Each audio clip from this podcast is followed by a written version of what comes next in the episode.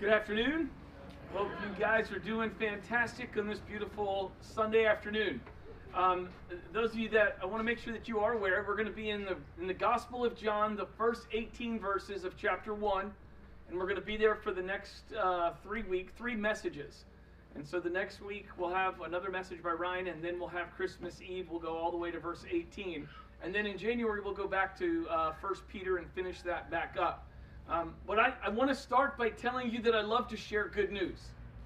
I, I like to be the bearer of good. I like to tell somebody something and just, man, they don't know it, and boy, it's just gonna just knock their socks off. And and and so, uh, the gift to me was to marry Dana, and then the also gift was that when we were having our kids, she in the in the era of sonograms and telling what you're going to have around the 17th to 20th week, um, she allowed us, me, to, to be surprised for four, four straight times, for four and a half years, four kids, so that I could gather everybody into the hospital room and take off that little pink or blue little beanie cap that they have.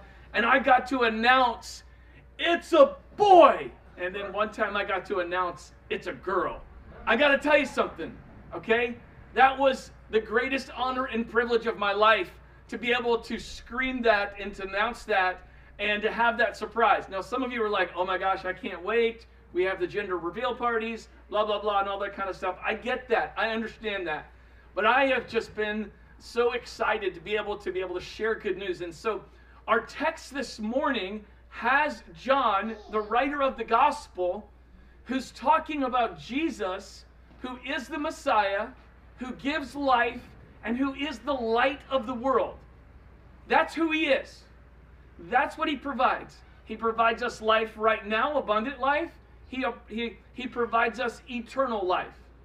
And John gets so excited about that message that he wants everybody to know about it. And in verses 6 through 9, he declares very passionately and very obviously how that message, the light of the world, the life that he gives, is going to get out. And how is he going to do that? It's through a human witness. It's through people who have been changed by the light, who no longer are walking in darkness, but that are walking in the light, that have the abundant life, that have the hope of eternal life, that are confident that if they are to die, to be absent from the body is to be present with the Lord. And so in, in verses 1 through 5, he talks about Jesus being that life and being that light. And then he sort of breaks it for a minute. And I want you to look at verses 5 and I want you to look at verses 9 because these two verses connect, but verses 6, 7, and 8 don't naturally flow. And I want you to see the impact that John is trying to communicate to you and I and our responsibility of trying to communicate the light of the world and the life of the world and the peace that only Jesus can bring. So look at verse 5. Ryan covered this last week. Look at verse 5, what it says. The light shines in the darkness, and the darkness has not overcome it. It would be natural to go to verse 9. Look at verse 9. The true light, which gives light to everyone, was coming into the world. Those two verses connect really seamlessly.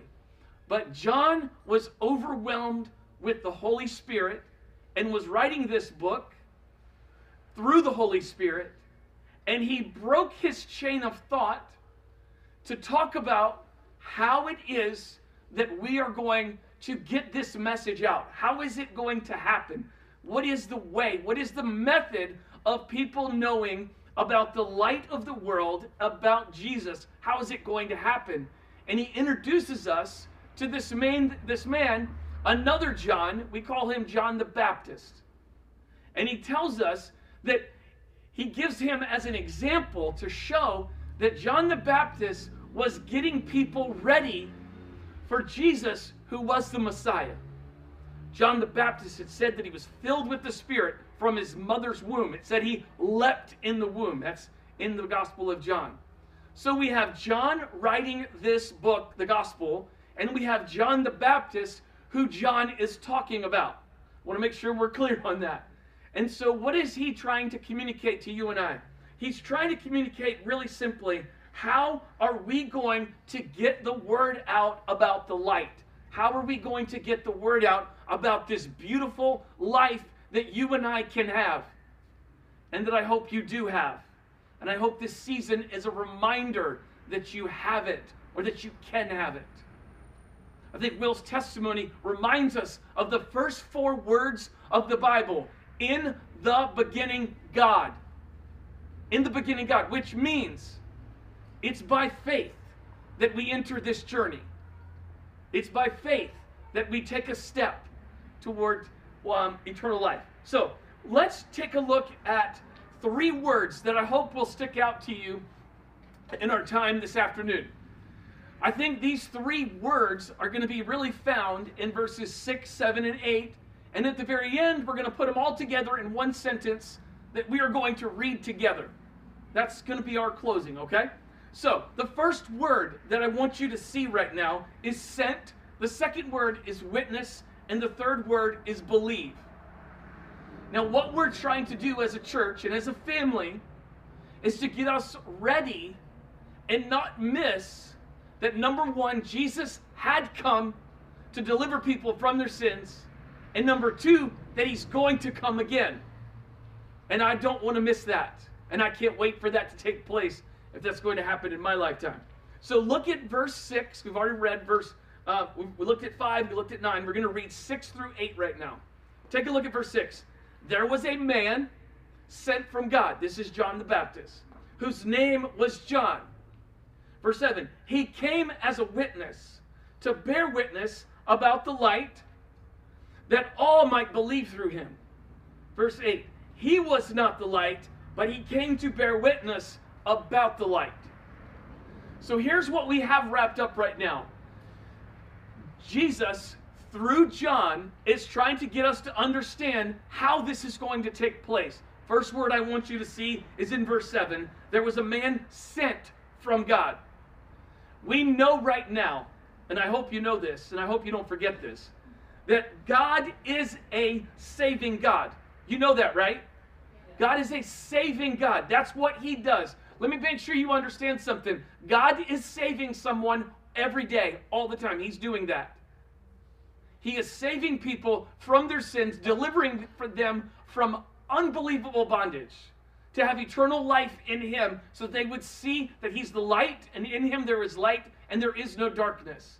He is doing that all the time. He is a saving God. But in addition to that, he's also a sending God. Because he wants people to be saved, what he does is he sends people out. He sent John the Baptist, as we know, he sent him out. And, and when we take a look at this, he, we, we have to recognize that God could have done a million different things. Or for some of you, a million little things. Did you get that? That was your TV show. He could have. I had to. I had to. I had to like define my joke there for you.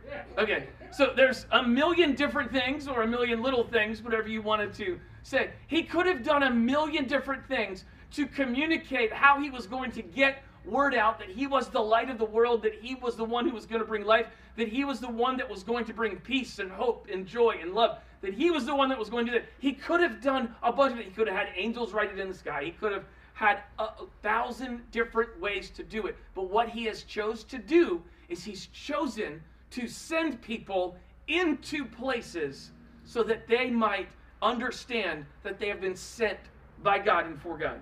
But he didn't do that. He used a human, he's using human witnesses to do that. He, here's two things that I want us to understand about living a sent life. Two things I want you to remember.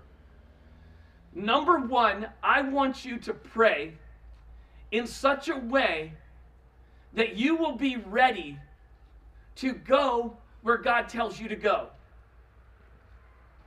I want you to pray that you would be ready to be sent by God wherever He sends you. Madagascar, the bush of Africa, um, Northwest Cary, Apex, your work environment, your school, UNC Chapel Hill, Appalachian State University, wherever you see yourself, I want you to sit there and be ready that God is a saving God. He's also a sending God. And I would ask you, Northwest, for us as a family, to be ready to live a sent life. I would also ask you to consider this question or, or this statement. I think it's important for us to live in such a way that we are ready to hear people who are sent to us. If God is a saving God and God is a sending God, then what God is doing is He is sending people to you to remind you, to challenge you, to, to build up your faith. That's what He's doing. And my prayer is that we would not miss the people that God is sending to us. He's, they're sending them, God is sending them to you so that you would be so rich in your faith that you would understand that beautiful life that you have in King Jesus. I, I, um, I'm not sure you're aware of this or I've made this as obvious as I have before, but I will make a very bold declaration that I love to play pickleball. And I'm not sure that you are aware of that. Um, and maybe you're not a fan of 3 p.m. service, but I particularly am right now because at 10 o'clock on Sunday mornings, I believe the Lord has sent my wife and I to the pickleball court. And that's where we have been going the last couple of weeks. As a matter of fact, last week when I showed up and all of them, knowing that I'm a pastor, said to me, one of them looked me in the face and said, You are the worst pastor I have ever seen in my life. And I said, What makes you say that? He said, Well, I'm I'm an atheist, and so that's why I'm here. But you're a pastor, and you're picking pickleball over church. I said, Well, I specifically, along with my, the team at the church, moved our service to 3 o'clock so that we could play pickleball at 10 o'clock and that we could go to church together. And so he said, Oh, I'm not coming. And I said, Not yet. Not yet. Not yet.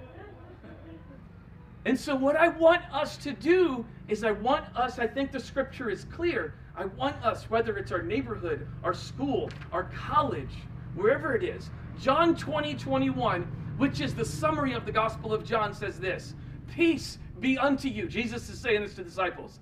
Peace be with you. Just as the Father has sent me, so I send you. That's what he's saying. What do we want to do? I think the first word we need to realize, and the first word that we need to recognize, is that God, in His sovereignty, has taken this message of light and, and overcoming darkness and, and life, and he's taking it and he's bringing it to people. He's declaring to people that Jesus is the light of the world. And he's like, that's the second word. It says in verse 7 about John, what did John come to do? It says in verse 7 that he came as a witness to bear witness about the light that all may believe. We'll cover the last part in a minute. So the first word is sent, and then the second word is is um, witness. So we are sent to different places, and not only that, we're sent there, but we are to witness there. It's not that we're just there. It's not that we're just present. It's not that we're just having air to breathe. It's we're sent there, but there's also something for us to do. And in the Advent season, as we share the light of Christ and the peace of Christ, God wants, I believe in John chapter 1 all the way through the, uh, John chapter 1 all the way up to 18, he wants us to realize that yes, you're sent and yes, you are to be a witness. So he wants us to use our testimony to promote the light. Let me give you a definition of what a witness is. Here is a witness. A witness is a person with some experience and knowledge that can help establish the truth of some fact that is in dispute. a person with some experience and knowledge that can help establish the truth of some fact that is in dispute. John the Baptist had an encounter with Jesus in the wilderness. I won't get all into that. He came to the place that he knew that there was someone who was coming who was much greater than him. John, by his own testimony, and I think verse 16, basically states, I'm not worthy to fasten his sandals. There is one that is coming after me that is greater than I am. They thought, oh, you're Elijah. Oh, you're Moses. They kept thinking who John the Baptist was. He says, oh, no, no, no, no. I need you to know I am not him because I don't want you to miss him. And my job has come to get you ready so that you will see him, you will know him, and you will experience him. It was through John's witness that the disciples and other people were prepared to hear the message of the light and the Word of God. It was through John's testimony. Philemon 1 6 says this I pray that you may be active in sharing your faith, so that you may have a full understanding of every good thing you have in Christ Jesus. I pray that you may be active in sharing your faith. Why? So that you may have a full understanding of everything you have in Christ Jesus. So your testimony, when you hear yourself share your own story of redemption, it's as if you are getting saved all over again. Because you're reminding yourself of what Jesus had done in your life. I um I, I'm I'm probably most encouraged by a couple of our middle schoolers who have a text thread going on right now with one of their friends. There's a group text going on that their friends, they meet up and play basketball and do some things together. But one of the kids is not a follower of Jesus. And so what they've done is they've created a separate thread for him.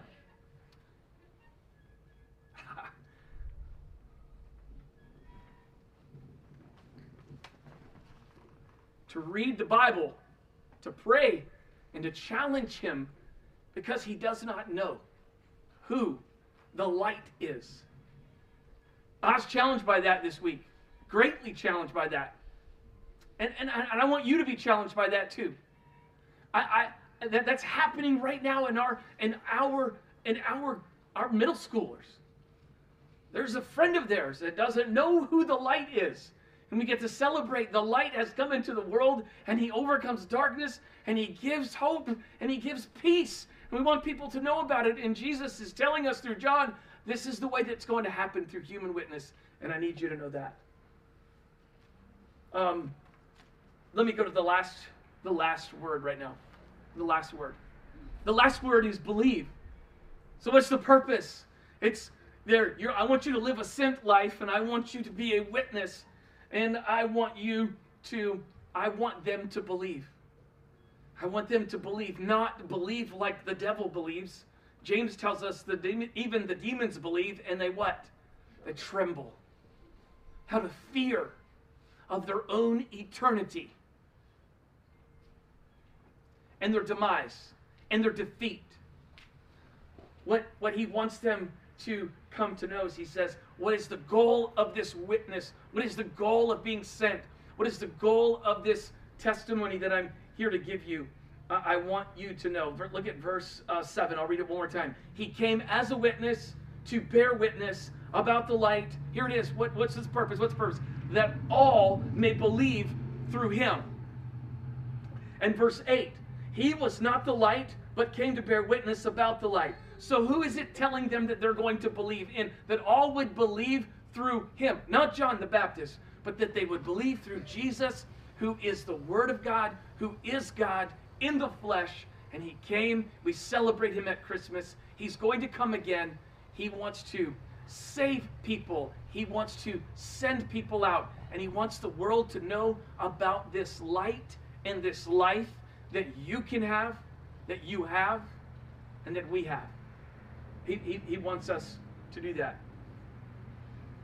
Um, before we read our, our closing uh, statement here, I, I want to just give you, I'm going to ask the, the, the, team to come on and come forward. I've, I've got a couple minutes left, but I'm going to ask you guys to come on up. And here's what I want. Here's a, this something happened to me the other day. I uh, I went to a funeral of a college friend. I went to the funeral of my college friend, and um, it's three and a half hours there. Is my excuse me, my college friend's father. Okay, my college friend, his father had passed away, and I went to support my friend, and uh, it was about three and a half hours away. And so I was dro- drove up there, went to the drove, left early in the morning. I left around two o'clock, which puts me home at five thirty uh, to have a good dinner with some friends, or at least that was supposed to be the plan. And uh, as I'm driving down Highway 40, my my I just I had a flat tire. Like now I'm not talking about oh you, your tire pressure is low. I'm talking it's zero. Okay, it's zero. 75 miles an hour on Interstate 40. Okay, I'm in the outside lane. I cross over. I get off to the shoulder. I'm on a really really dangerous curve. Really dangerous curve. And I'm going, this could go really bad. Got out, it was a complete flat. You have AAA, that's a long story, I'm not going to get into it. Um, it, was, it was a two and a half hour ordeal on the side of the road, and here's what took place. I was in a really bad situation. I was in a really bad situation. Uh, kind of scary. You're laying down on the shoulder of the road under your car trying to get the tire from under the car to drop, and you just hear trucks going by and all this kind of stuff. And a highway patrolman pulled up behind me with these great flashing lights that just warned everybody be careful. So I say that to you because it gave me a picture of what Jesus is and what he did. It's like you're in so much trouble right now. You are in a really, really bad place. But I'm going to send someone to you to make it all right. And all I'm asking you to do is not have all of the questions and logic your way out of this. What I'm asking you to do is to surrender your life to me, who is the light of the world who gives life here and who gives life eternal. He is Jesus. He's the light of the world.